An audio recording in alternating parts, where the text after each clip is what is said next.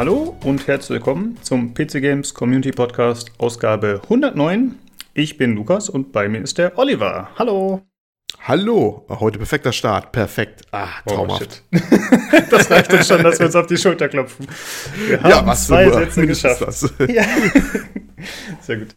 Äh, ja, wir sind heute wieder zu zweit, da Tobi immer noch relativ busy ist aktuell. Äh, wir haben als Themen heute ein bisschen kuriose Dinge, einige äh, etwas äh, ja, eigenartige News aus der Gaming-Welt, ansonsten noch ein paar reguläre Sachen und äh, Olli hat noch ein bisschen was zu Streaming, zu Stadia mal wieder. Und hm. wir sprechen am Ende noch über eine Demo, die wir gespielt haben beide, zu Disjunction. Genau. Jo.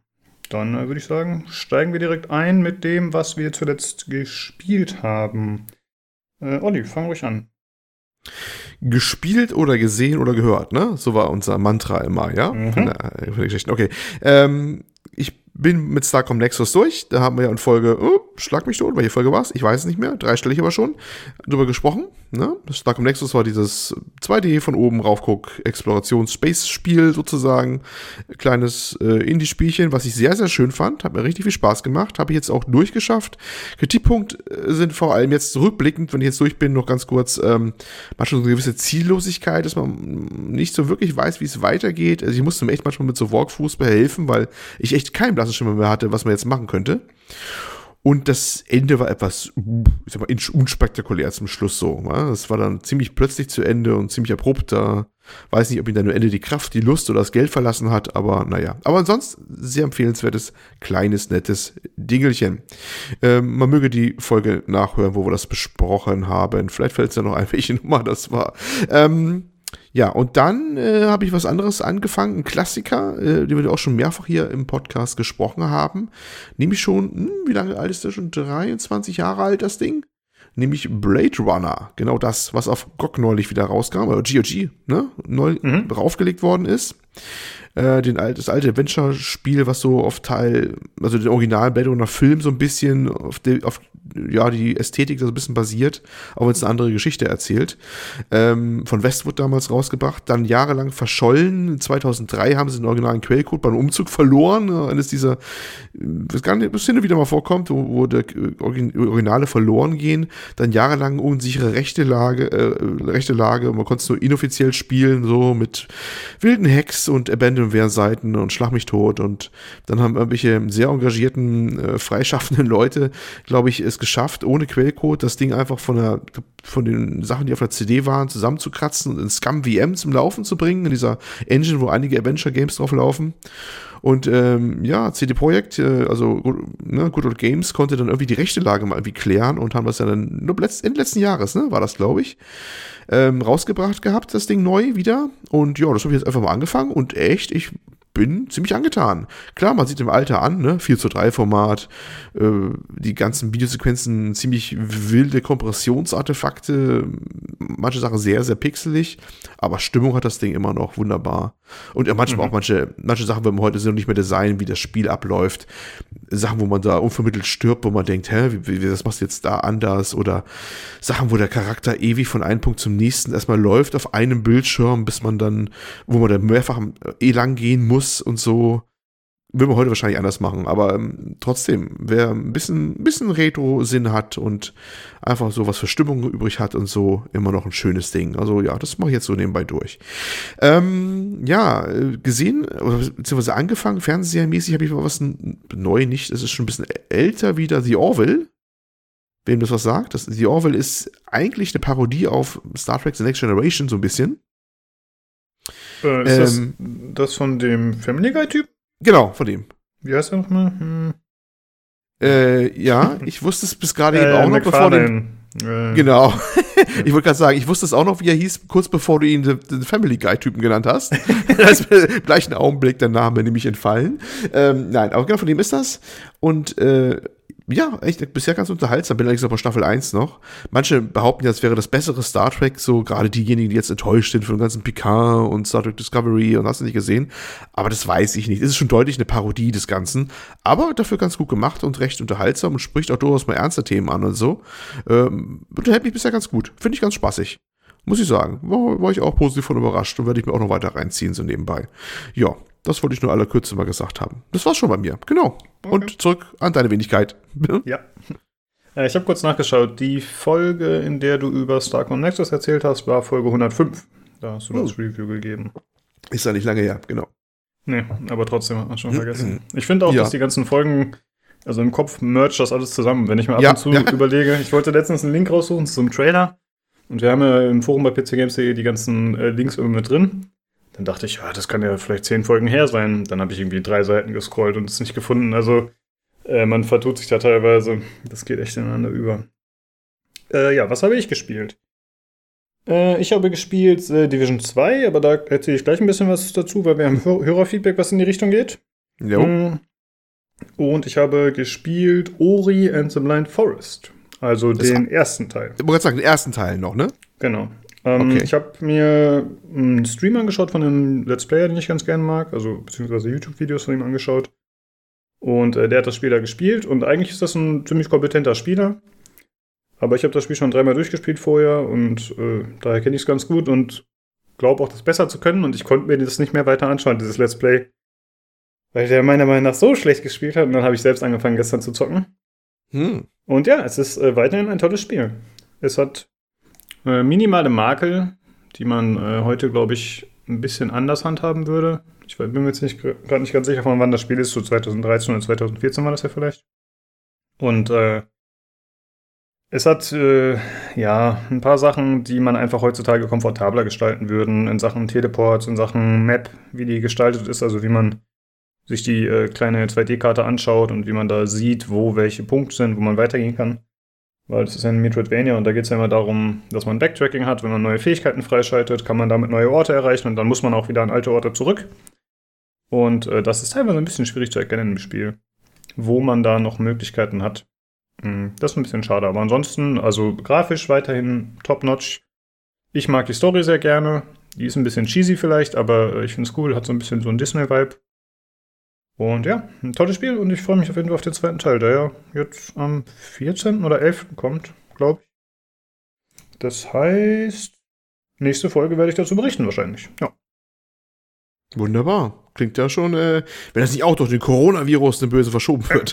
nee, aber da gibt es wahrscheinlich hoffentlich keinen Grund, warum das verschoben werden sollte. Nicht wie bei anderen Titeln, die irgendwie ausgelagerte Arbeiten da in China haben machen lassen oder sowas. Ne? Ja, 2015 war es übrigens, es rauskam. Ah, okay. Der erste Teil. Ja. Mhm. Kommt mir schon deutlich länger vor, muss ich sagen, aber ich habe es auch so ungefähr so eingeschätzt. Aber ja, gut. Äh, ja, mehr habe ich eigentlich nicht zu berichten. Dann wäre noch kurz zu erwähnen, dass wir aktuell noch ein Gewinnspiel haben. Der gute Robert hatte ja äh, mehrere Keys gesponsert und aktuell verlosen wir noch Forza Horizon 4 für PC oder auch Xbox. Und die Verlosung läuft noch bis zum 14.03. Wenn ihr daran teilnehmen wollt, dann joint unser Discord und Geht da in den Verlosungschannel und folgt den Anweisungen des Giveaway-Bots. Jo, dann würde ich sagen, kommen wir zum Hörerfeedback, wo wir diesmal relativ viel haben. Äh, Olli, würdest du anfangen und vorlesen? Ja, von Alcione, den ersten. So. Ähm, dann diesmal hier statt E-Mail erstmal Danke. Ich hatte schon Entzugsentscheidungen, äh, äh, Erscheinungen wahrscheinlich. Ich hatte schon Entzugserscheinungen und habe mich mit dem erneuten Hören zufälliger Folgen vor dem Call Turkey bewahrt. Wie bisher immer fand ich den Themenmix hervorragend und konnte mich auf meiner Fahrt zur Arbeit wieder in das sanfte Bett eurer Kommunikation betten. Uh. Allerdings hat mein PC Master Race Hören bei Dreams nur auf Berieselungsmodus geschaltet. Auch wenn ich es am Ende gef gefiltert dennoch interessant fand. Zum Thema Case Modding. Ich bin mir nicht sicher, wo das anfängt. Ich sehe mich als äh, nicht jemanden an, der das tut, obwohl ich abends schon mal einen Case flexe, um den Airflow zu optimieren oder gerne mit der Lackpistole einen Case von der Masse abgrenze. Für mich sind das dann eher Builds von Leuten wie Creator, und hier ist auch ein Link genannt, den wir mal einfach mal anhängen, äh, die, das, die wirklich weit von der Norm abweichen. Ein Lachflash hatte ich, als Lukas von seiner Hassliebe zu The Division 2 erzählt und gleichzeitig einfach mal ein Gear-Level von 495 hat. Du solltest elaborieren, wie viele Spielstunden das waren. Ja, Lukas, da noch auf die zukommen. Dringend muss ich mich auch noch zu der äh, Music Racer Angelegenheit äußern. Ich glaube ja, äh, dass das Streamer benutzen, um Viewer zu hypnotisieren, à la der Futurama Hypnokröte. Ich hatte auf jeden Fall neurale Aussetzer beim Zusehen. Zum Thema Wasserkühlung, Vaku. Das ist gar nicht so schwer und ich habe es in den Jahren nicht hingekriegt, etwas zum Leaken zu bekommen.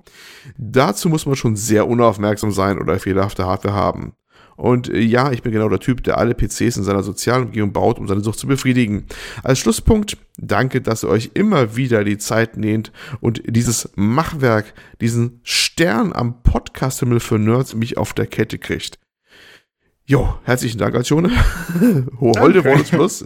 ja, sehr nett. Lob, ne? äh, nicht schlecht. Äh, cool. Jo. Äh, ja, ich würde sagen, ich äh, gehe erstmal auf Division 2 ein, wenn das okay ist. Äh, ja, insgesamt, ich bin aktuell G-Level 515 oder so, oder 14, oh, keine shit. Ahnung. Also quasi am Maximum des aktuell Möglichen, mehr oder weniger. da klopfe ich mir doch direkt auf die Schulter. Und ich habe 147 Stunden insgesamt gespielt. Äh, wobei ich sagen muss, dass ich, glaube ich, den Großteil der Zeit tatsächlich äh, Anfang 2019 investiert habe, als das Spiel auch rauskam. Äh, wenn man sich daran erinnert, ich war ja damals extremst begeistert von einfach von der ganzen Welt, wie sie gestaltet ist. Und das gilt auch weiterhin, muss ich sagen. Äh, jetzt die letzten Tage habe ich öfter mal mit den anderen hier vom Discord gespielt. Äh, aber da, äh, ja, da gerät die Welt dann doch sehr in den Hintergrund. Und äh, man rauscht dann nur so durch und man schaut sich eigentlich nichts in Ruhe an, hatten wir auch auf dem mhm. Discord schon ein bisschen drüber geschrieben. Das ist einfach so, das stimmt. Äh, da ja, das ist natürlich hm? gut, gut, wenn man Leute hat, die auch ein bisschen die Welt bewundern können. Ich spiele ja zu zweit immer noch den Teil 1 mit jemandem durch, ne? Und da sind wir Gott sei Dank ziemlich ähnlich. Schöne Grüße an meinen Mitspieler Frank übrigens hier an dieser Stelle. Ich weiß, er hört auch den Podcast. Ähm, dass er auch mal so mal ein bisschen bewundert, wie so die Welt gebaut ist. Und wir stehen einfach mal rum und bewundern einfach mal schöne Einstellungen. Oder wenn gerade das, ne, das äh, New York da, das Verschneite, mal richtig gut rüberkommt. Ähm, ist natürlich was anderes, wenn du andere hast, das kenne ich auch von anderen Gruppen her, wo man die einfach nur durchrushen, sogar so bei irgendwelchen äh, Online-Rollenspielen und die, die sogar den Text wegskippen, der dann kommt. Da könnte ich ausrasten jedes Mal. naja, geht halt nicht mit jedem gleich gut. Ja, also äh, als ich alleine gespielt habe, habe ich mir auch vieles ein bisschen mehr in Ruhe angeschaut und ich habe ja auch das Screenshot-Tool äh, relativ ausgiebig genutzt. Ich hatte so eine mhm. Galerie und so davon äh, erstellt. Das war schon sehr, sehr cool, aber ja, wie du sagst, wenn man zu zweit ist, äh, dann richtet man sich halt in der Regel nach dem schnellsten und der will halt looten und killen und Dinge erledigen und äh, da war es dann bei uns so, dass äh, der Rest komplett in den Hintergrund gerückt ist. Naja. Äh, ich wollte noch ein paar Dinge zu Division 2 anmerken. Äh, da jetzt das äh, Add-on erschienen ist und auch viele Änderungen eingetreten sind für die Leute, die auch ohne das Add-on spielen. Ich finde diese äh, neue Rekalibrierungsgeschichte extrem gut. Das hatten wir auch schon mal angesprochen, als das Add-on angekündigt wurde und wir das im Podcast erwähnt hatten. Äh, dass man jetzt einfach alle Waffen verschrotten kann und dann die Dinge direkt in eine Bibliothek abspeichern kann. Also, achso, mit Dinge meine ich äh, zum Beispiel Talente der Waffen oder Gegenstände oder die Attribute. Und die kannst du dann jederzeit aus der Bibliothek wieder abrufen und auf andere Waffen übertragen oder auf andere Gegenstände. Und äh, das ist sehr, sehr gut. Äh, tolle Quality of Life Änderung, muss ich wirklich sagen. Denn ich konnte mein ganzes Inventar, den ganzen, äh, die Truhe, die man da hat im Weißen Haus, konnte ich komplett leer machen und alles verschrotten alles da reinpacken. Das war schön. Das äh, hat sich irgendwie gut angefühlt, quasi aufzuräumen, auch wenn es nur digital ja, war. Das ist auch immer schlimm, dass man so viel Schrott hat, von dem man sich nicht trennen kann, ne? Bei allen Spielen, wo man irgendwie Inventar hat. Ich, ich kann mich dann auch nie trennen und schlepp dann irgendwie dann doch irgendwie dann bis zum Ende irgendwelche Sachen durch, die man dann nie mehr braucht irgendwie. Ja, genau, das kennt man ja so typischerweise aus so Resident Evil Sachen oder so, dass man halt sagt, ich muss mir das Heilkraut auf jeden Fall noch aufsparen und dann am Ende des Spiels hat man irgendwie 28 Heilkräuter in seiner Tasche Mhm. Ja, ja, das ist ja immer so, das stimmt. Äh, ja, was habe ich noch zu Division 2? Äh, ich hatte, wir haben mehrere Bugs entdeckt tatsächlich. Und zwar äh, hatten wir mehrere Quests. Äh, wir haben so Bounty-Quests gemacht, ne, wo du diese Kopfgeldaktionen machst. Und da musst du halt bestimmte Gegner erledigen. Und die haben teilweise in Wänden gesteckt. Die sind einfach in Wänden gespawnt. Und auch bei anderen Open-World-Events hatte ich das ab und zu. Äh, und das hat dann teilweise dafür, dazu geführt, dass die Aufgaben unlösbar waren. Auf jeden Fall ziemlich dumm. Hm. Äh, ansonsten, es gibt ja diese Roboter, diese vierbeinigen Roboter von den Black Tusk-Leuten, glaube ich. Die kennst du ja bestimmt. Äh, die fliegen ab und zu aktuell. Also es gibt äh, manchmal so Missionen, wo dann äh, Helikopter ein paar Leute absitzen und auch diesen Roboter. Aber der Roboter kommt aus irgendeinem Grund nicht am Boden an, sondern schwebt einfach in der Luft und schießt von dort. Äh, ja, keine Ahnung. It's not a bug, it's a feature, I guess. Äh, was noch? Ich hatte einen komischen Bug, dass ich den, dass der Boden bei mir oft unsichtbar war. Aber nur in den neuen Gebieten, diese Gebiete, die äh, außerhalb der regulären Karte sind. Weißt du, man kann ja mit dem Helikopter in bestimmte Positionen fliegen. Mhm. Und aus irgendeinem Grund hatte ich als einziger das Problem, dass bei mir oft Texturen fehlen da. Dass man hm. durch den Boden gucken konnte. So ganz Musst du nachkaufen. Ist wahrscheinlich ähm, gegen echt Geld nachzukaufen. Genau. Kriegst du eine Bodentextur dafür. Richtig. Äh, ja, und das war's eigentlich. Ansonsten äh, weiterhin cooles Spiel. Äh, eigentlich. Ja, auch wenn ich letzte Folge ein bisschen, ich habe da vielleicht ein bisschen übertrieben mit meinem Hate. Das ist ja auch so Spaß gemeint, spaßig gemeint, aber vielleicht kam das ein bisschen falsch rüber. Äh, ja, ich habe halt so meine Probleme mit diesem Genre. Sei es Destiny ja, oder Division. Wir, wir hatten doch schon besprochen, dass du einfach von Hass, Hass zerfressen bist und das, genau. das ganz normal bei dir ist. Richtig. Ja, aber das Addon habe ich mir erfolgreich nicht gekauft. Und ich hoffe, das bleibt auch so. Mal schauen. erfolgreich nicht gekauft. Sprach der Mann mit 495 Hierarchie-Level oder nee, 500er mittlerweile. Es ist nur eine Frage von Stunden, Leute, bis er es hat. das ich, ich, glaube, ich komme ohne aus. Mhm. Äh, ja, so, das war's zu Division 2. ähm, was haben wir noch? Wir haben etwas geschrieben zum Case-Modding. Und mhm. der hat ja auch äh, den Rechner da verlinkt. Äh, das Bild, das er verlinkt hat, das ist so ein äh, auf Vikings bezogen anscheinend, ne, Odin? Du meinst vorhin schon, du hast da was wiedererkannt? Ja, das bezog sich nur, den muss ich mal aufdrehen. Also der, der, der Bild, den er genannt hat, also die PC-Case-Modding, was in dem Link äh, genannt ist von diesem Creator, das ist ein ganz wilder, also wirklich hoch äh, individuelles Gehäuse, das so mit Wikinger-Design, so ein Holzschiff-Design quasi so gemacht ist. Ne? Also das ist nicht mal eben so irgendwie ein Standardgehäuse ein bisschen angepasst, sondern so komplett so auf Holzschiff-Design gemacht und alles mit Wikinger-Themen verziert und ja, also ein bisschen mehr als nur ein Blechgehäuse neu lackiert oder sowas, sondern wirklich ganz von Grund auf. Und ähm, dass ich mich an, an die Fernsehserie Vikings jetzt erinnert gefühlt habe, lag eher daran, dass er in den Kommentaren zu diesen, diesen äh, ja, Artikel, wo er seinen eigenen PC da beschreibt, ähm, auf dieser Seite, äh, auch erwähnt, dass er auch ein Notebook äh, äh, umgebaut hat, passend dazu. Und das nannte er Lagertha the Shield Maiden, also die, die, ne? Und wer, wer die Serie Vikings kennt und Lagertha, der musste natürlich wahrscheinlich auch gleich lachen, dass das dann auch seine Berücksichtigung findet. Ähm, ja. Naja, ähm, ich wollte noch sagen, von wegen, du hast ja gesagt gehabt, ja, Case Modding, ähm, siehst du dich nicht so, du machst mal ne, Airflow optimieren mit einer Flex oder neu lackieren. Also ich hätte das schon locker als Case Modding eingestuft, ganz ehrlich. Also das ist für mich eigentlich schon Case Modding, wenn ich da anfange, an, an den Blechen da rumzuflexen oder sowas. Also ja, dafür, dafür muss es nicht sein, dass man gleich so, so ein komplettes Fantasiegehäuse baut, wie jetzt der, dieser Creator. Ähm, ja, wie, wie ich schon letztes Mal sagte, mir zu viel Blim mit Aufwand. Bevor ja. das Ding jetzt so gut läuft. Ich, ich meine, meine Großtat heute war, dass ich zwei neue Speicherriegel noch rein, reingesteckt habe und auf 32 Gigabyte gegangen sind und da ist mein, mein Bedürfnis jetzt auch mal wieder erstmal erschöpft, an meinem PC noch was rumzubauen, nachdem er jetzt eh neu aufgebaut worden ist. Und dann ist es auch gut. Jetzt habe ich den Deckel wieder zugemacht. Jetzt kann er für mich aus den nächsten zwei Jahren auch wieder zubleiben, der Deckel, und ist alles gut. ja.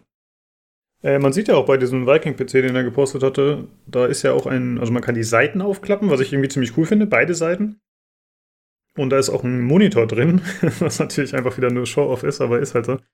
Und da ist auch ein Bild von Vikings drauf. Also äh, äh, er hat auch da anscheinend ein bisschen Bezug genommen, zumindest, zumindest beim Erstellen der Bilder. Und äh, für mich als Vikings-Noob, wer ist Lagerta? Ist das, ist das nicht die Frau von dem Ragnar, oder? Doch, ja, genau. Ah, okay. Seine, ja, seine, die kenne ich. Oder On-Off-Beziehung, wie auch immer, später. ja, okay. aber es ist seine, seine, seine Frau, ja. Genau, und äh, die haut auch immer ordentlich rein. Ich, sag, ich habe immer gesagt, also ich habe jetzt nicht alle Staffeln gesehen, aber die meisten, die letzten, die letzten aber nicht mehr. Aus diversen Gründen. Ähm, die einzige Frau, die, also was ist die einzige nicht, aber die, die altert nicht. Ich, ich weiß ja nicht, was da passiert, aber eigentlich geht es über Jahre. Die Kinder werden groß, sie sieht immer genau gleich aus. alle sind also alle können neidisch werden. Also man könnte meinen, die Wikingerzeit muss sehr gut für die Haut der Frauen damals gewesen sein. Die sehen ewig aus wie Mitte 30 maximal oder so. Nun ja, schöne Sache. Ja, okay, dann äh, würde ich sagen, vielen Dank für das Feedback auf jeden Fall, Alcione. Äh, sehr gut, danke sehr. Dann äh, können wir direkt mit dem nächsten Feedback meinetwegen weitermachen. Und zwar hat der Vanity noch kurz was geschrieben. Ja, Vanity. Zum Thema GOG Connect und Verknüpfung mit Steam. Man kann bestimmte Spiele, die in der eigenen Steam-Bibliothek enthalten sind, mit dem GOG-Account verknüpfen. Es funktioniert aber definitiv nicht mit allen Spielen. Das bezog sich auf eine Äußerung von dir letztes Mal, richtig? Genau. Äh, ja, ich hatte ja gesagt, ja, ja, das kann man dann mit allen machen, aber das, äh, also habe ich gesagt, ich glaube, ich habe es mir nicht so genau angeschaut, aber er hat es nochmal korrigiert und hat gesagt, es geht nicht mit allen. Und er hat noch einen Link hinzugefügt, wo man sich das äh, GOG Connect nochmal anschauen kann. Das, äh, den Link packen wir nochmal ins Forum und dann kann man sich nochmal selbst genau anschauen, wie das funktioniert. Das war es eigentlich auch schon. Danke auf jeden Fall für die Korrektur. Gut, äh, dann hatte ich äh, ja letzte Folge ein bisschen äh, Feedback zu Baldur's Gate 3 gefordert und äh, wie die Leute das so aufnehmen. Äh, leider hat sich daraufhin keiner gemeldet, aber ich habe dann einfach im Discord noch mal ein bisschen gepokt und die Leute ein bisschen genervt. Und äh, dann kamen auch noch ein paar, die sich netterweise gemeldet haben. zum einen der Sugi, er hat geschrieben, äh, ich habe mich bei Baldur's Gate 3 bisher bewusst zurückgehalten, da ich weder von der ersten Ankündigung gehypt war, noch bisher irgendwie enttäuscht bin von dem, was ich gesehen habe. Game 2 bringt es in seinem letzten Beitrag ziemlich auf den Punkt. Der Markt ist das durch, durch das Release so mancher Spiele des Genres wie Divinity Original Sin 2 sehr gesättigt. Es muss also knallen, wenn es mein Interesse wecken soll. Zum Thema Fans. Klar, es gibt Fans, die zurück wollen zu, zum alten Schinken. Es gibt auch Fans, die Super Mario Pixel viel besser finden als den neuen aus Mario Odyssey. Darauf darf ein Entwickler sich nicht einschießen. Es ist klug, die aktuellen Trends im Auge zu behalten. Wichtig dabei ist, die Baldur's Gate Note zu verpassen und die geht über das Gameplay hinaus. Ich denke, Geschichte und Charaktere sind einem Fan der Serie in der Summe viel wichtiger. Fühlt sich nicht nach Baldur's Gate an, kann es kein Gameplay der Welt retten. Ja, also er sagt, äh, für ihn geht es mehr über die Geschichte als das Gameplay. Ähm, ja, das kann sein. Also für mich war, also für mich und auch viele andere war die Kritik ja am ehesten am Gameplay und einfach an der Ähnlichkeit äh, zu Original Sin. Und da könnte er natürlich recht haben, dass das dann äh, für Fans einfach der Geschichte irrelevant ist. Jo, danke dafür. Und ich lese noch einen vor, von Venetti auch nochmal. Äh, ich bin da recht leidenschaftslos da ich die Baldur's Gate-Reihe bislang nicht gespielt hatte. Die Bilder, die ich von Baldur's Gate 3 gesehen hatte, sahen jedoch recht stark wie nach Divinity aus. Ich dachte im ersten Moment, es wäre ein dritter Teil der Divinity-Reihe und ich hätte mich einfach verlesen. Von daher kann ich es natürlich verstehen, wenn Baldur's Gate-Fans hier ein Problem haben. Nachdem mir die Divinity-Reihe recht gut gefallen hat, habe ich hier kein Problem. Ja, das ist im Prinzip auch so äh, meine Warte. Habe ich ja letztes Mal schon gesagt. Da ich Divinity einfach gern mag, ist es für mich persönlich nicht schlimm. Aber ich habe mich halt ein bisschen mehr in die Fans reinversetzt. Zumindest dachte ich das. hm. Ich wollte noch sagen, äh, also im Forum war es ja auch relativ heiß diskutiert auf jeden Fall. Und äh, der mhm. Sovi hat ja auch noch geschrieben hier, äh, dass der Markt ziemlich übersättigt sei mit Spielen dieses Genres. Muss ich sagen, sehe ich gar nicht so. Hatte der Spirit Orga im Forum auch behauptet, aber ich finde eigentlich, es gibt wenig qualitative Spiele in diesem Genre. Wie siehst du das? Ich habe es so aufgefasst, es gibt zwar wenig qualitative Spiele in dem Genre, aber mehr braucht anscheinend äh, die Spielerschaft auch nicht. hm. Weil die letzten, wie ich nämlich, was war es, Pillars of Eternity 2, das so zähe Zahlen auch noch hatte, ne? Wo das auch nicht so ganz mhm. lief mehr. Mhm. Der Markt ist anscheinend gar nicht so groß und die, die es haben, sind auch schon ziemlich gesättigt. Also wahrscheinlich kannst du nur alle paar Jahre so ein Ding rausbringen, wenn überhaupt, vielleicht. Vielleicht ist es so gemeint. Aber ist Pillars of Eternity nicht pausierbare Echtzeit? Ja, aber spielt das jetzt eine Rolle, ob jetzt der Kampf so oder so ist? Ich dachte jetzt eher im Allgemeinen das Genre der isometrischen ja, okay. Rollenspiele. Ja, gut, für mich spielt das schon eine Rolle, aber das ist dann wahrscheinlich einfach individuell. Das kann schon sein. Ich finde halt rundenbasiert, basierte Taktik ist so ziemlich das Coolste, was geht. Aber muss natürlich jeder für sich wissen. Jo, okay, dann äh, vielen Dank für das Feedback an euch beide. Jawohl. Und äh, ja, im Forum fand ich es auf jeden Fall interessant, die ganze Diskussion zu verfolgen. Fand ich ziemlich spaßig, weil die Leute sich äh, da äh, regelrecht an die Gurgel gehen. ich habe mich auf jeden Fall auch ein bisschen noch eingemischt, aber äh, ja, es ist auf jeden Fall spannend da zu sehen, wie die Meinungen auseinandergehen.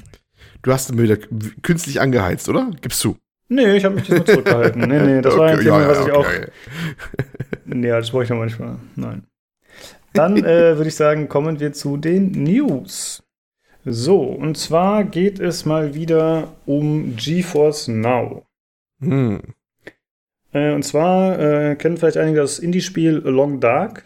Das wurde jetzt von GeForce Now entfernt.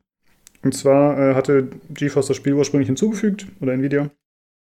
Und dann hat sich der Entwickler Hinterland Games gemeldet und äh, gesagt, nee, wir haben das nie autorisiert. Bitte entfernt das Spiel. Und äh, dann äh, hat sich GeForce entschuldigt und hat gesagt, ja, okay, wollt ihr denn trotzdem noch teilnehmen? Und äh, es hieß, nee, wir möchten definitiv nicht, also das Spiel ist dort nicht mehr verfügbar. Und äh, damit reiht es sich ein bisschen ein bei mittlerweile ziemlich vielen, die sagen, nee, wir möchten nicht mehr bei GeForce Now sein.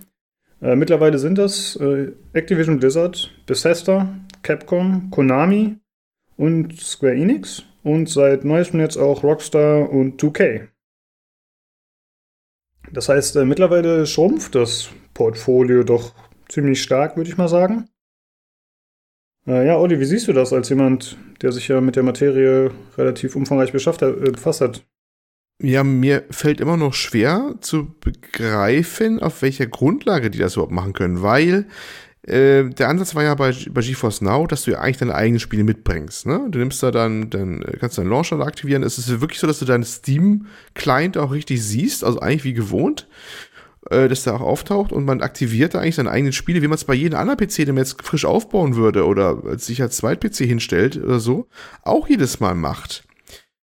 aus welchem gottlosen Grund können die jetzt eigentlich vorschreiben, dass es da nicht läuft? Na ja, gut, es gab weiß ich zumindest bei Activision Blizzard, irgendeinen Passus, der genau das besagte, von wegen Streaming ist nicht erlaubt ähm, und das er allgemein gehalten hat und dann auch kurioserweise darunter fällt, wenn du dein eigenes, in Anführungsstrichen, ne, weil eigen ist so eine Sache bei diesen ganzen Lizenzengeschichten und, und Spieleerwerb, dein eigenes Spiel zu dir selber streamst, dass das trotzdem drunter fällt, oder? Ähm, das ist schon sehr seltsam. Und ich verstehe immer noch nicht, auf welcher Basis die das quasi die, die Sachen entziehen können da bei GeForce Now. Bei, bei Shadow das, äh, passiert es momentan nicht. Ich will nichts beschreien, aber noch nicht. Und Shadow ist ja fast genau das gleiche, nur dass es ähm, statt so einen eingeschränkten PC, von dem man nicht viel mitbekommt, dass ein PC ist bei GeForce Now, das ist ja alles weggesperrt. Man kriegt ja nur anhand der, der Programme, die dann normal gestartet werden, wie so ein Client oder so, mit, dass es eigentlich im Hintergrund offensichtlich irgendwie eine Art Windows-PC läuft, wo alles andere weggesperrt ist. Äh, kriegt man ja bei Shadow einen kompletten PC, mehr oder minder, halt virtuell und äh, in der Ferne per Streaming. Und da gibt es zwar auch hin und wieder mal Probleme, aber nicht in dem Umfang, dass äh, alle sagen, hier, du darfst die Spiele nicht mehr installieren. Das Einzige, was mal so halbwegs in der Nähe kam, war wirklich mal Activision Blizzard, wo manche Benutzeraccounts gesperrt worden sind bei, ähm, bei World of Warcraft, glaube ich, damals. Aber mhm. sonst, das Bethesda und wie sie alle heißen, da gesagt hätten, macht man mit Spiele mal runter, habe ich da nicht erlebt. Und was ist da der Unterschied? Sind die einfach vielleicht zu klein, dass die doch gar nicht in den Fokus geraten sind? Dass sie weggeklagt worden sind? Ist es was anderes, weil da ein kompletter PC mehr oder minder abgebildet wird mit all seinen Sachen? Also, ne, du guckst ja komplett auf den Desktop rauf, da richtig ganz normal wie zu Hause auch. Ist das irgendeine Abgrenzung? Wenn ja, aber warum? Ne? Also ich, ich finde das alles noch ein bisschen rätselhaft, was da passiert, ehrlich gesagt. Und ähm, was verlieren die denn dadurch, wenn sie es da äh, haben? Ich meine, wie gesagt, das, normalerweise, du kaufst das Spiel zum Beispiel auf Steam einmal so und darfst das auch nur einmal gleichzeitig ausführen. Okay, auch ge gebongt. Äh, und du konntest es aber auf, auf, weil ich weiß, beliebig vielen, oder? Beliebig vielen PCs installieren. Darfst das nur einmal gleichzeitig ausführen. Mhm. So kenne ich eigentlich das Standardprozedere eigentlich bei Steam zum Beispiel jetzt. Ja, genau. Warum, warum ist es jetzt für manche ein Problem, wenn du auf äh, ein Spiel von dem Publisher XYZ hast, der etwas dagegen hat, auf Steam das Spiel jetzt startest und zu dir nach Hause streamst auf dem PC, den hast du ja auch irgendwie gemietet, mehr oder minder, wenn du da jetzt dein, ähm, ne, dann den Obolus bezahlst für den, immer der aktuelle, ich weiß nicht mehr, wie bei GeForce Now jetzt der Pro-Account jetzt quasi hieß, äh, den da mietest und dann äh, das nutzt. Also, genauso könntest du ja auch deinen dein PC finanzieren lassen und monatlich dann nichts bezahlen und darauf installieren die Sachen. Was, was ist der Unterschied? Ich verstehe es mhm. noch nicht ganz. Ja, ich habe eine Theorie, die, also erstmal sehe ich es ähnlich wie du, so, für mich erschließt sich das nicht richtig. Aber was ich mir vorstellen könnte, ist, dass sie Angst haben, dass äh, Dritte quasi Streaming-Bibliotheken erstellen. Ja, also sagen wir, ich kaufe mir ganz viele Spiele auf Steam oder wo auch immer die Spiele gerade verfügbar sind, Blizzard, wo auch immer. Und dann erstelle ich quasi meinen eigenen, also ich habe einen Account und ich, ich vermiete meinen Account an User, weißt du? Dass ich sage, äh, zahl mir, mm, was weiß ich, okay. 5 Euro und dann kannst du die Spiele alle spielen. Oder sowas in der Richtung vielleicht, dass sie davor Angst haben. Aber keine Ahnung, ob das so realistisch ist. Boah, es ist schon auch sehr, aber ja, theoretisch denkbar, ne? Aber oh, ich weiß nicht. Das erstmal würde ich als Dienstleister, als Dienstleister, bin ich sehr sicher, dass sowas schon von den AGBs ganz klar verboten ist. Also das durch Nutzbarmachung durch an Dritte. Ich bin der Meinung, bei Shadow ist sowas sowas ausgeschlossen schon und sowas. Die erlauben schon diverse Sachen nicht aus, aus mit ähnlichen äh, Konstellationen. Und dass du ganz klar sagen würdest, also bei uns ist das definitiv verboten, dass es dann gemacht, wenn es gemacht wird, natürlich illegal. Gut, könntest du als Anbieter sagen, ich will es trotzdem nicht, weil ich weiß, dass es missbraucht wird oder denke mir, dass es missbraucht wird oder werden wird. Kann natürlich sein, aber ich finde das schon arg durch die Post ins Auge geschossen, ehrlich gesagt, den Gedankengang. Hm, ja, ja, also was anderes fiel mir jetzt auch nicht ein. Ich, ich habe eigentlich auch keine so richtige Idee, warum die das nicht wollen. Vor allem jetzt, weißt, wenn die, pass auf, die Großen, da kann ich es insofern verstehen, dass sie es zumindest versuchen, weil die sagen, pass auf, wir wollen extra Verträge dafür, ne? Extra Kohle, immer gut. Nehmen wir alle gerne, ne? Mhm. Die kleinen Entwickler Hinterland-Games, ich meine, der Name spricht für sich, ja. Ähm, ja, okay, gerade will auch Geld, ist logisch, aber der hat doch nichts verloren. Äh, der will, ein Kunde will sein Spiel spielen und kauft das Spiel jetzt auf der Plattform seiner Wahl. Ne, das kann Steam sein, das kann, ich glaube, was ging noch bei, ging Epic auch schon auf dem GeForce Now, weiß ich gar nicht. Aber bei, bei Shadow geht's auf alle Fälle, das weiß ich, ich habe ja selber da laufen. So, und jetzt hat das da halt gekauft, hat sein Geld auch bezahlt und jetzt ist es doch eigentlich als Entwickler nicht mehr mein Bier, auf welchen Rechner er es dann laufen hat. Und wenn es da halt ein, ein Rechner ist, der in der Cloud liegt, Mhm. Ja, also das ist, hat das Geld. Ja, ich habe ja Kunde gehabt. Umgekehrt, wenn du Schuh machst, angenommen, das ist jetzt das, was, was die, zum Beispiel die Shadow-Jungs so anstreben, du sollst gar keinen Gaming-PC mehr zu Hause haben. Ne? Das ist ja das Idealszenario für die. Du hast immer nur deinen Cloud-PC, den Cloud-Gaming-PC besser gesagt. Dann äh, würdest du, wenn das nicht erlauben, als Kunde wegfallen, wenn die es da bei Shadow jetzt auch verbieten würden, wie bei GeForce Now. Weil du kannst das Spiel ja gar nicht mehr kaufen, verstehst du? Ja. Weil du ja. hast ja keinen, keinen leistungsfähigen Rechner mehr, den du laufen lassen kannst, das Spiel. Und das, ich verstehe die Denke nur so bestenfalls nur teilweise. Also sie tun sich schwer offensichtlich mit der ganzen Geschichte und ähm, ist schon ein bisschen, bisschen, bisschen, das heißt lustig, aber schon seltsam, dass das GeForce Now über diese, diese Knüppel stolpert bei der Geschichte. Ähm, da hat Stadia in der Richtung ironisch gesagt überhaupt keine Probleme, weil so viel Spiel haben die gar nicht. und die, diese haben, die sind natürlich extra angepasst und gemacht worden für, für Stadia, weil, wie gesagt, dem, da müssen sie komplett portieren, weil Linux-Basis und äh, äh, Vulkan als, als Grafikstelle. Das heißt, die, die Publisher, die Entwickler, die mussten das auch anpassen extra dafür.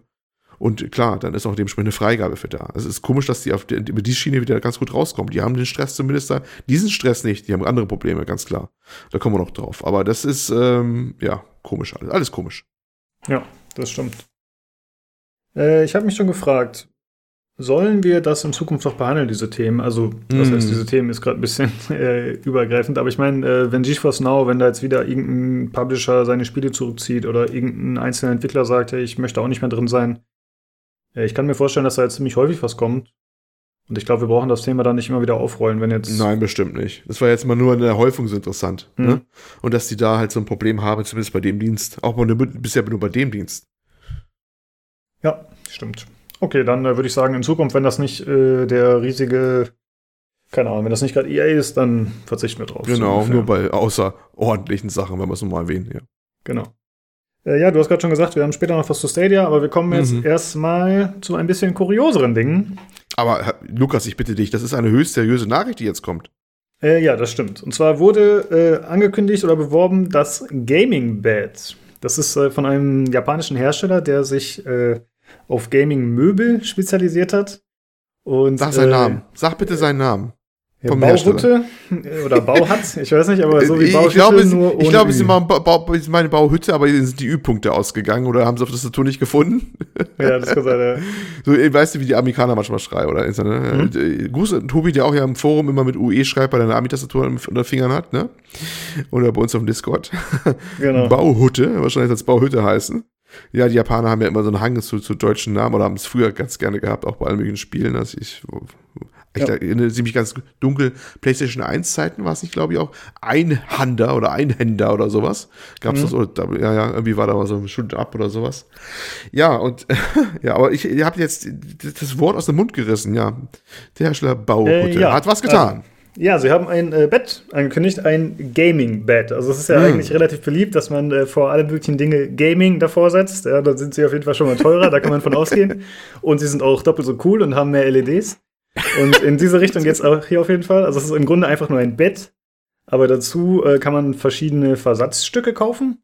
Und, vor allem in äh, schwarz, in schwarz. Genau. In cool schwarz. schwarz. Wow, schwarz-rot. Ja. Und dann hat man zum Beispiel äh, vorne einen Tisch, den man ans äh, Fußende des Bettes stellen kann. Da kann man dann Monitore befestigen. Man hat mehrere Beistelltische, was ich irgendwie ziemlich lächerlich finde. Also so auf Rollen sind die, glaube ich, quasi wie früher so ein Teeserviewagen, den Oma vielleicht neben das Sofa gestellt hat. Sowas kannst du dann neben dein Bett stellen. Aber jetzt in cool und jetzt sind Energy Drinks drauf, ja? Ja, genau. Und also keine Ahnung, da ist, glaube ich, noch so ein Beanbag zu sehen auf manchen Bildern. Also es gibt da anscheinend so ein modulares System und das ist auch alles äh, dann kombinierbar. Aber im Grunde sind es alles nur einzelne Teile. Ich verstehe das gar nicht, warum. Also, äh, Olli, würdest du den gerne im Bett kaufen? Äh, äh, ob ich mir gerne ein Bett kaufen würde oder dieses Bett? Oder dieses Bett. dieses Bett. Nun, ich, ich möchte jemanden aus dem, ich glaube, was PC Games Forum? Nein, ich glaube, es war woanders. Ich möchte aber trotzdem jemanden so halb zitieren aus dem Kopf, ähm, äh, nicht namentlich erwähnt, der sagte, äh, wenn ich dieses Bett stehen habe, kann ich doch keine Frau mit nach Hause bringen. ähm, ich wollte da dann schon eigentlich antworten, hab's dann aber sein gelassen, ey, wir sind Gamer, wir bringen keine Frauen mit nach Hause. Ja, eigentlich dachte ich schon, dieses Bett wird mit so, so, so ein, wie, wie hast du es neulich genannt? Waifu-Pillow mitgeliefert vielleicht? Mhm. das wäre passend, ja, das stimmt. So, das, das, das Ding strahlt so einen Forever Alone-Look aus, ja? Also. True, ja, und das ist auch ein smartes Bett, muss man dazu sagen. Das ist eher wie so eine Standard-Kindermatratze. Äh, also ja, es ist, es ist äh, ziemlich ist, enttäuschend alles. Es ist ziemlich enttäuschend. Schön ja, Also so lasse ich mich nicht überzeugen. Ja? Ich, erst war ich neugierig, aber so nicht. Erst, und, erst, äh, erst, erst, warst du schon sold, aber dann doch nicht, ne? Ja, ja. ja also man muss auch, äh, ich kann wirklich nur jedem empfehlen, guckt euch die, die Bilder an. Es ging ja durch diverse Webseiten auch durch, wir werden das auch nochmal verlinken. Ähm, das muss man mal gesehen haben, um das mal zu würdigen. Ich dachte erst auch an Satire, inklusive des, des äh, Models, das drin lag, passenden Mundschutz übrigens oder weiß nicht, Ninja Look. Ich weiß nicht, was es sein soll. Ist es einfach nur cool aussehen oder ist es ein Vorgriff auf Coronavirus und möchte sie auch im Bett schützen? Ich habe keine Ahnung. Es ist alles sehr kurios. Ähm, es wird auch noch kurioser. Es gibt wohl auch passend bei denen einen äh, Gaming-Pyjama. Der ist auch ein ganz besonderes Highlight, wenn man sich auf, den, auf der äh, japanischen Amazon-Seite anschaut. Ein, ein sehr formloses Ding, soll ultra bequem wahrscheinlich sein und hat auch eine Öffnung hinten, wahrscheinlich aus praktischen Erwägungen, weil dann braucht man ihn nicht überall aufziehen, wenn man mal, ne, zwischendurch doch, wo er leider das Bett verlassen muss, weil Aber der wieso verlassen? Kann ich nicht direkt ins Bett koten? Nein, ich glaube, das ist noch nicht vorgesehen, aber du kannst es gerne als Verbesserungsvorschlag natürlich an Baute also ich, ich will schicken. eine Bettpfanne dazu haben, ja, ansonsten kaufe ich es nicht. Du willst eine Gamer-Bettpfanne haben, in schwarz, mit roten Streifen und nee, nee, das ist einfach so, so eine Monster Energy Dose, die in der Mitte aufgeschnitten wird. und dann klappst du die so auf. das ist die Bettpfanne. Die Einweg-Monster-Bettpfanne. Ja. Einweg-Monster-Bettpfanne. Jetzt schlägt die Fantasie hier gerade Purzelbäume.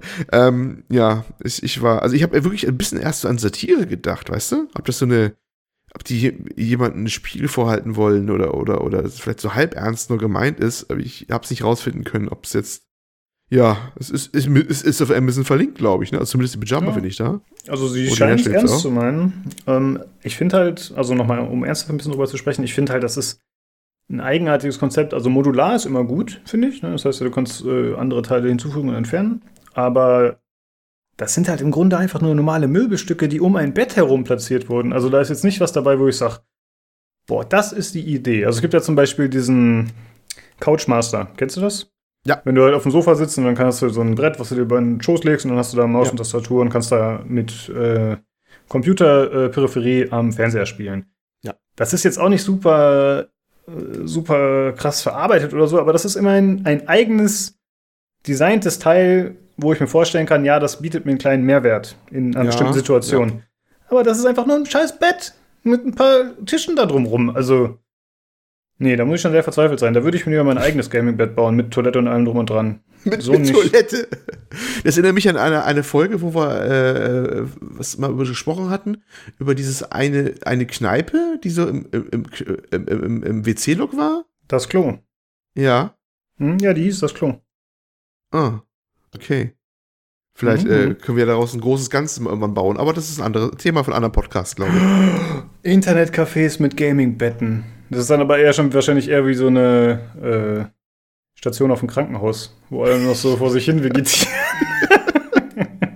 vielleicht hat das ja jetzt gerade jetzt Zukunft. Du weißt ja, das ist vielleicht Wachstumsmarkt gerade. Ja, ja, äh, GameStop ist ja aktuell auch am Umrüsten. Die haben ja auch gesagt, die wollen jetzt, dass man lokal bei denen spielt. Vielleicht oh, können ja. die ja Gaming-Beds hinzufügen. Gleich Gaming-Betten und alle mit Mundschutz. Das ist ja. das Ding der Zukunft. Weil, ja, weißt du, da wird alles abgesagt. Man kann ja, obwohl eigentlich macht es ja keinen Sinn, ne? Oh, ohne Scheiß, jetzt habe ich gerade über, ich überlege gerade. Du hast gesagt, hier von wegen hier Gaming-Betten hier in, in, Läden und dann spielen alle zusammen. Das sind wir doch gerade nicht. Oh Gott, ich, ich, die armen, armen Leute von, von ähm, äh, wie, wie heißt der Laden nochmal? Letzte große Kette? Sag schnell, was wir genau nicht gesagt haben. GameStop. GameStop, genau. Von GameStop machen gerade ihr Konzept von wegen, dass sie äh, so ja, wieder so ein Internetcafé wieder aufmachen. Und jetzt ist der Coronavirus. Jetzt gehen die Leute nicht, ach Gottes Willen. ja. Das ist ja super Timing wieder. Kurz ist abgeschwiffen vom Bett, aber so kommt man wieder über, von, von Stöckchen und Höckchen und hast du nicht gesehen. Ja, okay. Na gut, aber wie gesagt, es ist alles sehr kurios. genau, schaut euch äh, die Links mal an. Wir fügen die natürlich im Forum hinzu. Mhm. Dann äh, guckt euch das Gaming-Bett mal an und bei Bedarf bestellt euch und eins. Bestellt euch eins und äh, dürft gerne, dürft dann gerne Gast in unserem Podcast sein und live berichten. Natürlich castet ihr dann von eurem Bett aus, bitte. Ja, genau. Ja. Äh, dann haben wir noch ein kleines kurioses Thema. Hm. Und zwar ein Streamer auf Twitch hat während seines Streams eine Waffe abgefeuert und zwar war er anscheinend äh, ein bisschen betrunken, behauptet er zumindest im Nachhinein und hat äh, irgendwie, ich weiß gar nicht mehr die originalen Worte, aber er hat zu seinem Twitch-Stream gesagt, wie cool er doch sei und hat mit seiner Glock auf die Wand gezielt und hat äh, geschossen. Und da war wohl aus Versehen noch eine Kugel im Lauf oder so ähnlich. Und äh, ja, daraufhin wurde er natürlich gesperrt. Das ist nicht überraschend, denn bei Twitch ist es meiner Meinung nach schon gegen die Terms of Service, dass man überhaupt eine Waffe zeigt im Stream. Äh, also ich glaube, das ist da schon ein Problem. Und er hat natürlich auch noch geschossen, also da war es nicht überraschend. Er ist jetzt auf unbestimmte Zeit gesperrt. Und er war auch ein großer Streamer und er hatte einen Vertrag mit SOR Gaming, also das ist äh, ein E-Sports-Verein. Und ja, die haben ihn leider auch rausgeschmissen. Also es könnte so ein bisschen in Richtung äh, Existenzgrundlage gehen, die da angekratzt wird. Aber ey, was soll man dazu sagen? Ich, ich weiß auch nicht mehr. Er hat, glaube ich, er meinte, er hätte einen 1000-Dollar-Monitor zerschossen dabei übrigens auch. Ne? Also muss, ja. kann sich das Video echt mal angucken. Also es ist wirklich so, der Schuss löst sich. Und ich glaube, es dauert eine Minute, also richtig, bis er richtig realisiert, was gerade passiert ist. Ne? Das dauert wirklich lange, bis er erst so, bis der richtige Schock dann so einsetzt, auch so richtig. Also das ist äh, schon ansehenswert durchaus. Aber ich weiß auch nicht, was, was diesen Menschen geritten hat. Also ich habe auch schon ein bisschen, ich, du bist ja eigentlich der mit dem Aluhut, glaube ich, bei uns, ne? Oder? Normalerweise? Mhm. Ja. Diesmal habe ich einen Aluhut auf, weil ich habe auch gedacht, na, ob das mal so, ne? Es ist, oder ob das mal so, ein, so einen Popularitätsschub geben sollte, keine Ahnung, weil das ist, äh, ist schon sehr doof. Ja, ich wollte gerade sagen, also wenn man Verträge hat und weiß, wie Twitch solche Sachen handhabt, dann traut man sich das, glaube ich, nicht. Deswegen. Ich weiß es aber nicht. Aber, aber, auch die Begründung, wirklich, die kann man später so, ja, tut mir leid, aber ich war betrunken. Ja, super. Ja, ne? also, das ist auch der ideale Zeitpunkt, um mit einer geladenen Pistole rumzuhantieren. Also, äh, es ist, ja, äh, ja, äh, Amiland mal wieder, oder war es Amiland, ne? Ich nehme es mal ja, an. Genau. Wahrscheinlich. Ja, mhm. Also, wenn sich nächstes Mal mal Podcast, wenn Tobi hoffentlich wieder dabei ist, wir freuen uns ja wieder drauf, wenn er wieder hier mit, mit, mischt und Schuss sich löst. Ja, dann war es wahrscheinlich wieder ein typischer Amerikaner, der mal wieder mit seiner Glocke rumgespielt hat bei einer Aufnahme, ne? Tobi, genau. wir schauen deine Richtung. Also halt nicht das in Richtung Mikro dann, sonst äh, wird es schwierig mit dem Aufnehmen in Zukunft, ne?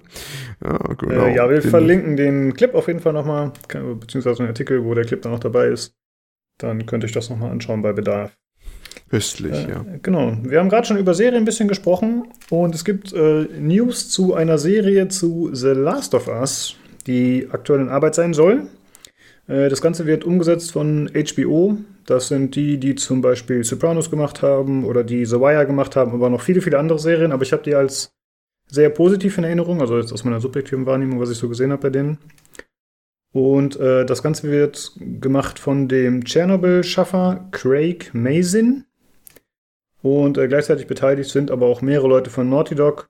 Unter anderem Neil Druckmann, der ja auch der Erschaffer der äh, Last of Us-Serie ist und der Schreiber da. Und äh, die Serie soll während Teil 1 spielen, also während des ersten Spiels, also im Prinzip die Geschichte nochmal erzählen, aber teilweise auch erweitern. Wenn ich das richtig verstanden habe, hatte ich im Forum gelesen, dass die Geschichte sich erzieht über anderthalb Jahre oder so in der Richtung. Also man könnte da auf jeden Fall äh, einiges noch mit einbauen, wenn man möchte. Und es wieder, wurde auch gesagt, dass äh, Sony weitere Serien plant, die dann wahrscheinlich auch wieder mit HBO umgesetzt werden sollen. Äh, was sagst du dazu, Olli? Hast du, hast du was gespielt? Ja, ne? Ich habe es zwar mal angefangen, aber nie zu Ende gespielt, leider. Wo ich es eigentlich super finde. Ich weiß gar nicht, irgendwas äh, habe ich mhm. mal von meinem wieder großen Pile of Shame wieder abgelenkt davon oder so. Ich muss unbedingt echt jetzt mal irgendwie zu Ende machen. Ich fand es eigentlich grandios, immer so weit ich gekommen bin. Ähm, ja, das, das mit, dem, mit der Serie kam jetzt für mich irgendwie aus Nichts irgendwie so, ne? Ganz überraschend irgendwie. Mhm, ich glaube, ging auch vielen so. Aber ja, könnte ich mir schon vorstellen. Aber mh, mm, ich hoffe, die grenzen das irgendwie gut ab zu äh, The Walking Dead und sowas. Weil eigentlich ist das Thema Zombies und Zombies ähnlich. Ja, ich weiß, bei Last of Us sind es keine Zombies, ja, Definitionsfrage. Aber für mich waren es effektiv Zombies. Sie fühlen sich so auf wie welche und hast du nicht gesehen. Ähm, äh, eigentlich ist das Thema schon durch, durch, durch, eigentlich durch, dachte man. Aber irgendwie, ja, äh, der alte Wortwitz, die sind nicht tot zu kriegen, ne? Also die Zombies als oh Thema. Gott. Oh ja, der war ganz schlecht. Der war ganz von unten rausgeholt. Ja, das, äh, ja, mal sehen, was draus wird. Ich lass mich einfach überraschen. So. Ja, mm, ich finde es ganz interessant, dass du Walking Dead erwähnst. Ich habe es eine Weile geschaut und ich fand es erst ziemlich cool, aber nachdem man dann die Formel so ein bisschen durchschaut hat, wie das Ganze funktioniert und dass es eigentlich immer nur um Drama, Drama, Drama in der Gruppe zwischen den Menschen geht und dass die Zombies eigentlich eher Nebensache sind, äh, fand ich es nach einer Zeit ein bisschen nervig. Und ich könnte mir halt vorstellen, dass man da was ähnliches versucht. Also es geht ja schon viel um das Zwischenmenschliche immer wieder, diesen postapokalyptischen Dingen und kann man in der trauen und was ist das für eine Gruppe und was sind da für Dynamiken. Und da hätte ich auch ein bisschen Sorge, dass sie sich da auch in sowas verzetteln. Ich äh, hoffe, dass das eine bessere Erzählweise an den Tag legt als The Walking Dead. Ja. Aber grundsätzlich finde ich es interessant und ich habe ja auch die Spiele nicht gespielt. Ich habe es nur ein bisschen gesehen in Streams. Was man so gesehen hat, fand ich ziemlich cool auf jeden Fall. Und ich würde äh, mir gerne eine Serie dazu anschauen, muss ich sagen. Ja. Ja, warten wir einfach mal ab. Wenn es da was Neues zu gibt, dann erzählen wir. Aber erfahrungsgemäß bei Serien und Filmen dauert das immer eine gewisse Weile bis da wirklich was Nennenswertes passiert. Ja, dann äh, haben wir noch was zum Thema Stadia, Olli. Was äh, hast du da für uns zu erzählen? Ja, vorweg, wenn wir heute mal wieder so viel über Steam sprechen und das euch schon alle wieder annervt, ja. Wir hoffen, wir können euch bald auch wieder andere Themen mal wieder recht bringen, wie zum Beispiel neue Grafikkarten oder sonst was, was ihr mal wieder tut, aber, äh, oder die neuen Konsolen, oder die, ja, die neue Konsolen ist gut, PS5 vielleicht mal jetzt endlich vorgestellt wird oder irgendwie sowas. Dann wird es mal wieder ein bisschen greifbarer als dieses Streaming-Dingens-Krams, aber äh, das steht ja alles noch aus, ne? Ähm, so Gott will, dass alles noch rechtzeitig rauskommt. Das ist ja momentan alles ein bisschen vage. Deswegen nochmal ein bisschen Streaming. Und da tut sich so einiges. Ähm, was man vielleicht manchmal gar nicht so mitbekommt. Ähm, diese Nachricht hat es mal wirklich mal wieder auf den Mainstream-Seiten geschafft. Äh, Sony Santa Monica ähm, musste jemanden abgeben, beziehungsweise bekam jemand abgeworben, nämlich die Frau Shannon Studstill. Sagt dann jetzt wahrscheinlich nichts. Äh, ist aber so mit Cory Barlock, den kennt man schon vielleicht schon eher, äh, zusammen mit ihm verantwortlich gewesen für den letzten God of War Teil bei Sony Santa Monica. Und die wird Chefin eines neuen Stadia, Google Stadia Studios in Playa Vista. Ähm, das ist, glaube ich, bei LA, ne, in der Nähe. Okay. Ja, äh, haben also da ein neues Studio hochgezogen. Ähm, es gibt ja noch ein weiteres Studio, wohl irgendwo bei Montreal, wo Jade Raymond da arbeitet und auch mit äh, ehemaligen Assassin's Creed-Leuten unter anderem irgendwas bastelt und so. Und ja, da ist äh, einiges im Gange. Die investieren gewaltig, gewaltig. Man hat, wenn man Twitter beobachtet und ein paar Leute im Auge hatte, schon gemerkt, dass Google gewaltig am Abwerben von äh, Leuten ist. Es war übrigens auch eine Vermutung, dass die nicht umsonst in Playa Vista sitzen, weil die sind in ganz greifbarer Nähe von vielen, vielen anderen Studios und das macht so das Abwerben leichter, meinte ein Kommentator auch. Ähm, da ist schon einiges in den letzten Monaten im Gange gewesen. Also dieser, dieser Eindruck, ach, Google ist da ja eh tot und die tun eh nichts mehr, stimmt so nicht. Eigentlich machen die Hintergrund sehr, sehr viel und nehmen auch richtig, richtig, richtig Kohle in die Hand gerade, um ganze Studios aus dem Boden zu stampfen und auch die Who is Who der Entwickler und äh, Publisher-Szene an, äh, teilweise an Land zu ziehen und da unterzukriegen, wie man merkt. Ähm, die ein bisschen in, in auf der anderen Seite gegenübersteht allerdings die Nachricht von ein paar Indie-Entwicklern, die auch angesprochen worden sind, auf Stadia was rauszubringen und äh, deren Gespräche gleich zu Anfang wohl im Sande verlaufen sind, weil die gesagt haben, das war vom Geld her so uninteressant, was Google uns da angeboten hatte, da haben wir gar nicht mehr weiter mit denen geredet. Äh, das ist ein bisschen kurios, das kann ich auch nicht so ganz deuten. Auf der einen Seite gibt man Unmengen, offensichtlich Unmengen von Geld aus, um ganze Studios aus dem Boden zu stampfen jetzt, die in Zukunft mal irgendwann Stadia exklusive Sachen natürlich dann rausbringen sollen und äh, wirbt für bestimmt beachtliches Geld Leute von äh, anderen äh, Studios ab und von großen Studios ab. Und dann gibt man Indies dann keine Anreize, mal rüberzukommen und äh, mhm. auf Stadia zumindest auch was raus oder was zu portieren und rauszubringen. Hier nicht mal um Exklusivtitel unbedingt. Aber wenn zum Beispiel Epic zum Beispiel ja ganz wilde Sachen macht, um die rüberzukriegen auf die Plattform. Das ist ein bisschen komisch, oder wie meinst du das, Lukas? Äh, ja, ich finde, man kann sich so ein bisschen vorstellen, dass sie sagen, ja, äh, also wir brauchen euch nichts Attraktives bieten, wir sind Google. Wenn ihr wollt, dann werdet ihr schon auf uns zukommen und äh, ihr könnt froh sein, dass ihr mit uns was machen könnt, sozusagen. Meinst du wirklich, dass sie das gedacht haben? Ich habe es auch gedacht, dass das vielleicht so ein Gedanke war. Mhm. Aber die, guck mal, die haben Leute wie äh, Phil Harrison an Bord, die haben äh, äh, Jade Raymond an Bord, die, die wissen doch alle, wie das Business läuft, oder nicht? Sind die echt dann immer noch so vermessen, das zu glauben? Naja, also ich habe das nicht so ganz verstanden. Ist das jetzt so, dass sie, dass Google den nicht proaktiv was bietet oder sind sie generell eher abgeneigt, mit Indies zu arbeiten oder ist das nicht so ganz klar? Nee, eher proaktiv. Ich glaube, es klingt immer so rüber, die, die, äh, wenn Gespräche wahnsinnig schnell im Sande verlaufen, weil die kein, keine Kohle rüberwachsen lassen wollten, weil die natürlich mhm. die Indie-Entwickler gesagt haben, du, ähm, Umsatz brauchen wir gar nicht reden, ihr seid eine junge Plattform, ihr macht erstmal keinen Umsatz, ne? Da, warum soll ich bei euch rauskommen, so nach dem Motto großartig, nur auf äh, Hoffnung, dass es mal besser wird in Zukunft? Ihr müsst schon ein bisschen was vorschießen hier und das wollte Google anscheinend nicht. Ja, dann würde ich da von einer gewissen Arroganz ausgehen, ja. Hm. Ja, Tja, Google mutig, ist ja schon äh, ist. Ein, quasi so ein Welt, Weltbrand, kann man das sagen, keine Ahnung, aber halt eine, ja, eine der weltgrößten oder bekanntesten Firmen so. Und äh, ja, ich glaube, die sitzen halt schon ein bisschen auf dem hohen Ross. Aber Tja, vielleicht wird es irgendwann mal erfahren, was da gewesen ist, mal, wenn irgendwie das sich alles wieder anders ja. entwickelt. Aber wie, wie, wie dem sei, was ich so interessant finde oder beziehungsweise erwähnenswert immer finde, ähm, ähm, dieses äh, Google Stadia ist schon tot, so nach dem Motto, also für Google noch, definitiv noch nicht, die sind eigentlich gerade erst am Aufbauen von, von Sachen. Ob die das überleben, ist eine ganz andere Frage, sicherlich, sicherlich, aber äh, man kriegt so nicht so mit, ne, diese, gerade diese Anwerbungsgeschichten sind im, im, Vorfeld, bis auf diese Nachricht halt von der Shannon Studstill, die jetzt wirklich mal im Mainstream angekommen ist, in der Regel immer unter dem Radar durchgelaufen und das ging aber schon seit Monaten so, dass sie da und da und da immer Leute angeworben haben. Äh, wer darauf achtet, hat es gemerkt. Und da, äh, das kommt gar nicht so raus, wie überhaupt die Kommunikationsstrategie von Google, was das angeht, ziemlich blöd irgendwie ist. Also, man könnte meinen, der ist schon tot, weil die einfach nicht drüber reden manchmal, was sie machen zurzeit, weißt du? Die müsste man, ne? Mhm. Das ist die Kommunikationsstrategie von denen durchschaue ich nicht. Die ist auch sogar für die Leute, die drinstecken im Dienst, wie ich, der ja auch schon da, ne, ein Konto hat bei denen und auf Discord da sitzt und Reddit sitzt und wo auch die Google-Leute selber mal reinschreiben, die zwei, drei, die das betreuen, da außen zumindest oder so relativ sparsam, finde ich. Und da finde ich, müssen sie entweder mehr auf die Kacke hauen oder vielleicht wollen die das auch gar nicht. Und das ist, ähm, das ist eine Theorie, die ich habe. Das ist für die immer noch ein verlängerter Beta-Test, weißt du? Die wollen vielleicht gar nicht, dass da so ultra viele Leute drauf rumreiten, gerade zur Zeit und machen und tun. Und wollen bewusst das vielleicht nicht gar nicht so anheizen. Vielleicht, ich weiß es nicht. Es ist alles ein bisschen rätselhaft.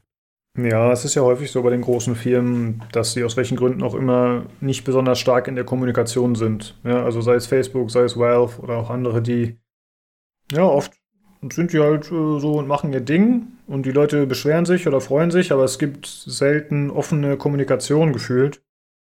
Und ich kann mir vorstellen, dass das bei Google auch einfach so gehandhabt wird. Man ist möglich, ja in einer guten Position. Aber ich verstehe es auch nicht so genau, warum die das so machen, aber ja. Ja, mal schauen. Wir bleiben natürlich dran. Äh, ja, nächste Woche, Olli hat ja vorhin schon gesagt, es wäre ganz gut, wenn wir wieder ein bisschen was anderes bringen können. Nächste Woche kann ich dann hoffentlich was zu Ori and the Will of the Wisp erzählen. Ich finde es auch ein bisschen ja. schade, dass wir so wenig Hauptthemen haben aktuell oder beziehungsweise wenig über Spiele direkt sprechen und ein paar Reviews bringen können, aber hat sich halt in letzter Zeit nicht so viel ergeben. Und daher sprechen wir heute auch nur über eine Demo. Und zwar von dem Spiel Disjunction auf Steam.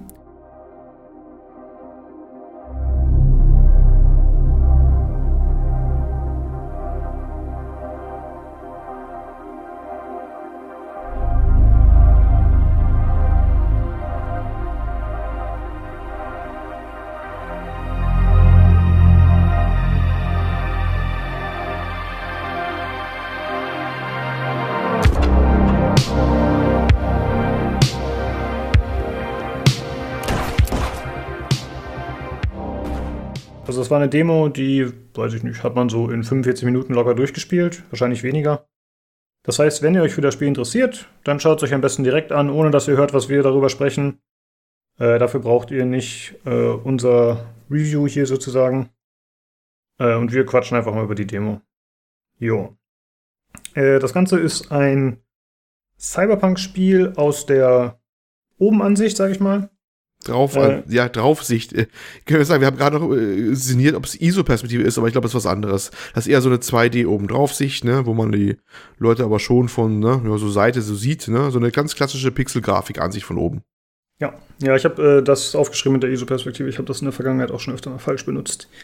Äh, ja, das Ganze ist ein äh, Pixelspiel. Ein, das spielt im Jahr 2048 in New York, beziehungsweise in Central City, was anscheinend so ein Abkömmling von New York ist.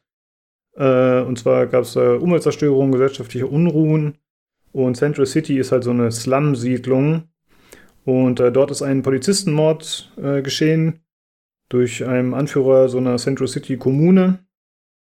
Und äh, das wirft natürlich Fragen auf und angeblich sei, ist derjenige, der den Mord begangen hat, oder der angebliche Täter, er hatte die Droge Shard bei sich, die da anscheinend auch eine Rolle spielt. Und äh, wir haben den Spielcharakter Frank, das ist ein äh, Privatermittler. Und äh, der soll das Ganze untersuchen. Und äh, das Ganze wird recht äh, storylastig präsentiert, auf jeden Fall, mit äh, vielen Dialogen. Hat mich anfangs sehr abgeschreckt, muss ich sagen, dass direkt am Anfang Wall of Text kam, also relativ viel Dialog. Wie fandest du das? Mm, ich fand das eigentlich nicht so viel Wall of Text. Das ist äh, ein Spiel ohne Sprachausgabe. Man kriegt ja wirklich Textboxen. Ne? In den Textboxen selber sind noch so gehighlightete äh, Wörter drin. Da kann man dann mit Mouse over noch weitere Infos bekommen, die dann ein bisschen Hintergrund zur Welt erzählen, also mit einzelnen Begriffen nochmal so, die erläutern und den, die Welt im Hintergrund erklären. Was ich ganz nett fand übrigens, ganz nett. Ähm, ja, ich fand's, also ich lese auch gerne viel und schnell. Also war das mein Eindruck ein bisschen anderer als bei dir. Äh, ja, ich finde halt, äh, es ist ein schönerer Einstieg in ein Spiel, wenn man direkt ein bisschen spielen kann und man dann mit der Story quasi anfängt. Und ich mag es eigentlich nicht, wenn es direkt losgeht mit zu viel Text und halt, also ich weiß nicht, ich finde Show Don't Tell ein bisschen schöner und ich finde schöner, wenn man erst mal ein bisschen einsteigt, ein bisschen spielt und dann wird die Story quasi ausgearbeitet oder gezeigt.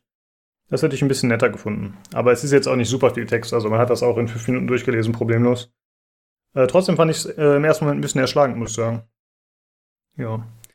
Äh, ja, und vom Gameplay ist das äh, ein Stealth-Spiel, würde ich sagen. Also auch in den normalen Levels. Das sind äh, abgeschlossene Level für sich.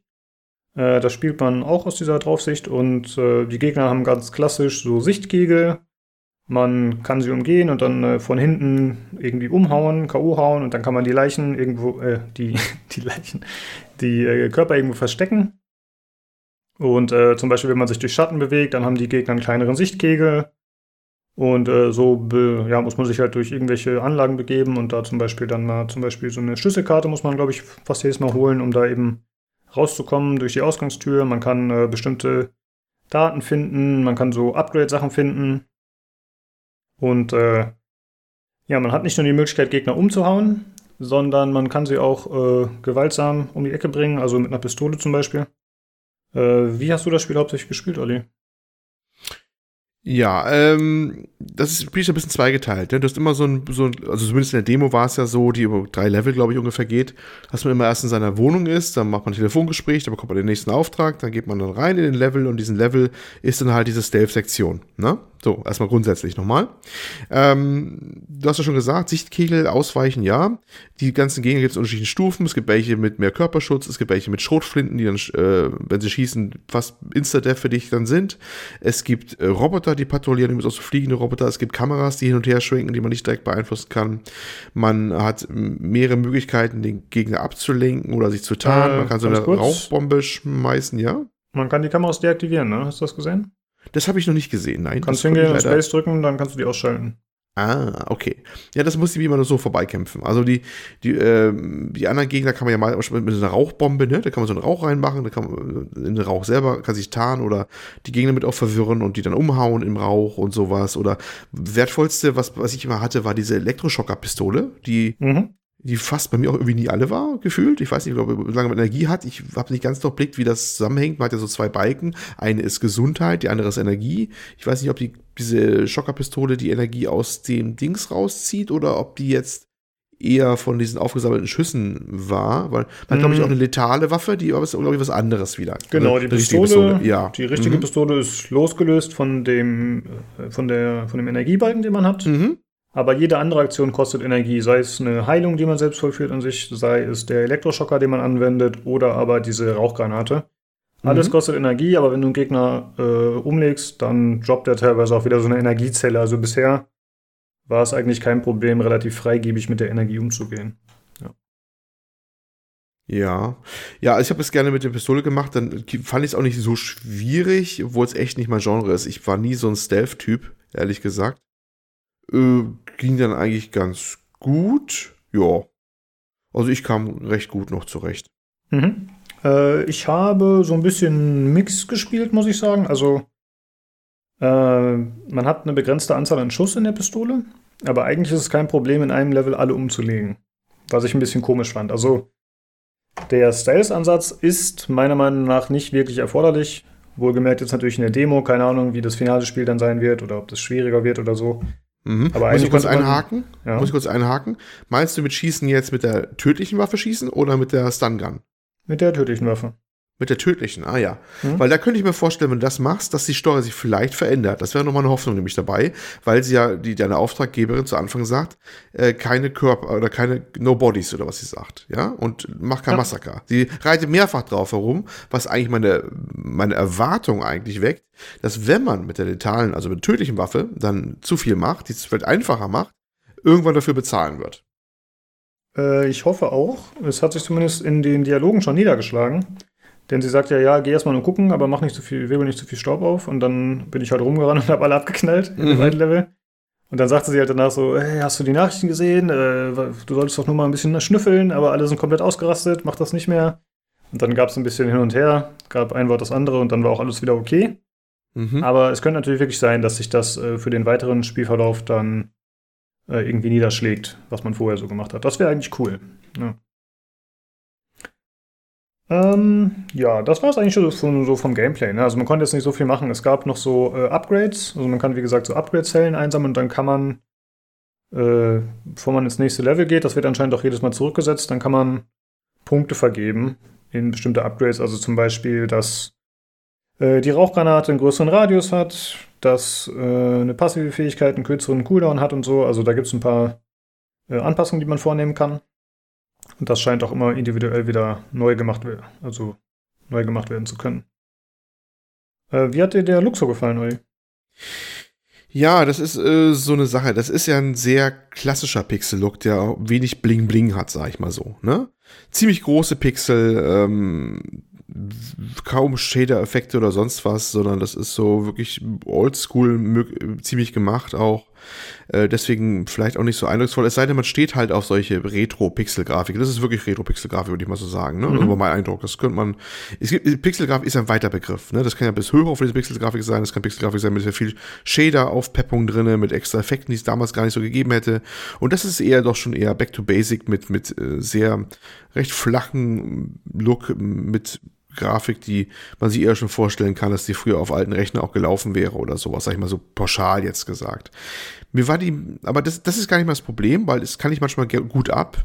Ähm, aber mir war die ein bisschen wenig abwechslungsreich bisher. Also ich fand die sehr, ich weiß, mir fehlte irgendwie so das Besondere bisher, weißt du, dass es mal ein bisschen gewechselt hat, dass die Levels mal ein bisschen anders aussehen. Ich meine, es gab noch nicht viele Levels, weil liegt daran. Aber da fehlte mir noch ein bisschen so das, das gewisse Etwas. Ja, das sah schon äh, sehr gleich aus. Und genau, es sind halt einfach Korridore, durch die man sich durchkämpft, so ein bisschen mit so Laborapparatur oder so, so sieht das aus. Und äh, die sind jetzt nicht gerade einzigartig. Also es gab jetzt, äh, bis auf das Apartment, äh, gab es jetzt nichts, was ein bisschen rausgestochen ist. Und das Apartment ist ja die der Hub sozusagen, wo du immer zwischen den Missionen bist. Von daher stimme ich dir da auf jeden Fall zu, ja. Ich fand die Grafik an sich aber nett. Also hat mir ganz gut gefallen, aber designtechnisch geht auf jeden Fall noch mehr und da kommt hoffentlich auch noch mehr. Mhm. Wie fandst du denn die Musik? Äh, ich fand die gut. Sie war jetzt allerdings, äh, ja, sie hat so ein bisschen vor sich hingeplätschert, ne? Also sie ist eher so im ja, Hintergrund und es ist genau. nicht. Also es ändert sich auf keinen Fall dynamisch. Wenn du jetzt in den Kampf kommst oder so, dann ändert sich nicht die Musik, glaube ich sondern es äh, ja, ist halt eine relativ gemächliche Musik im Hintergrund.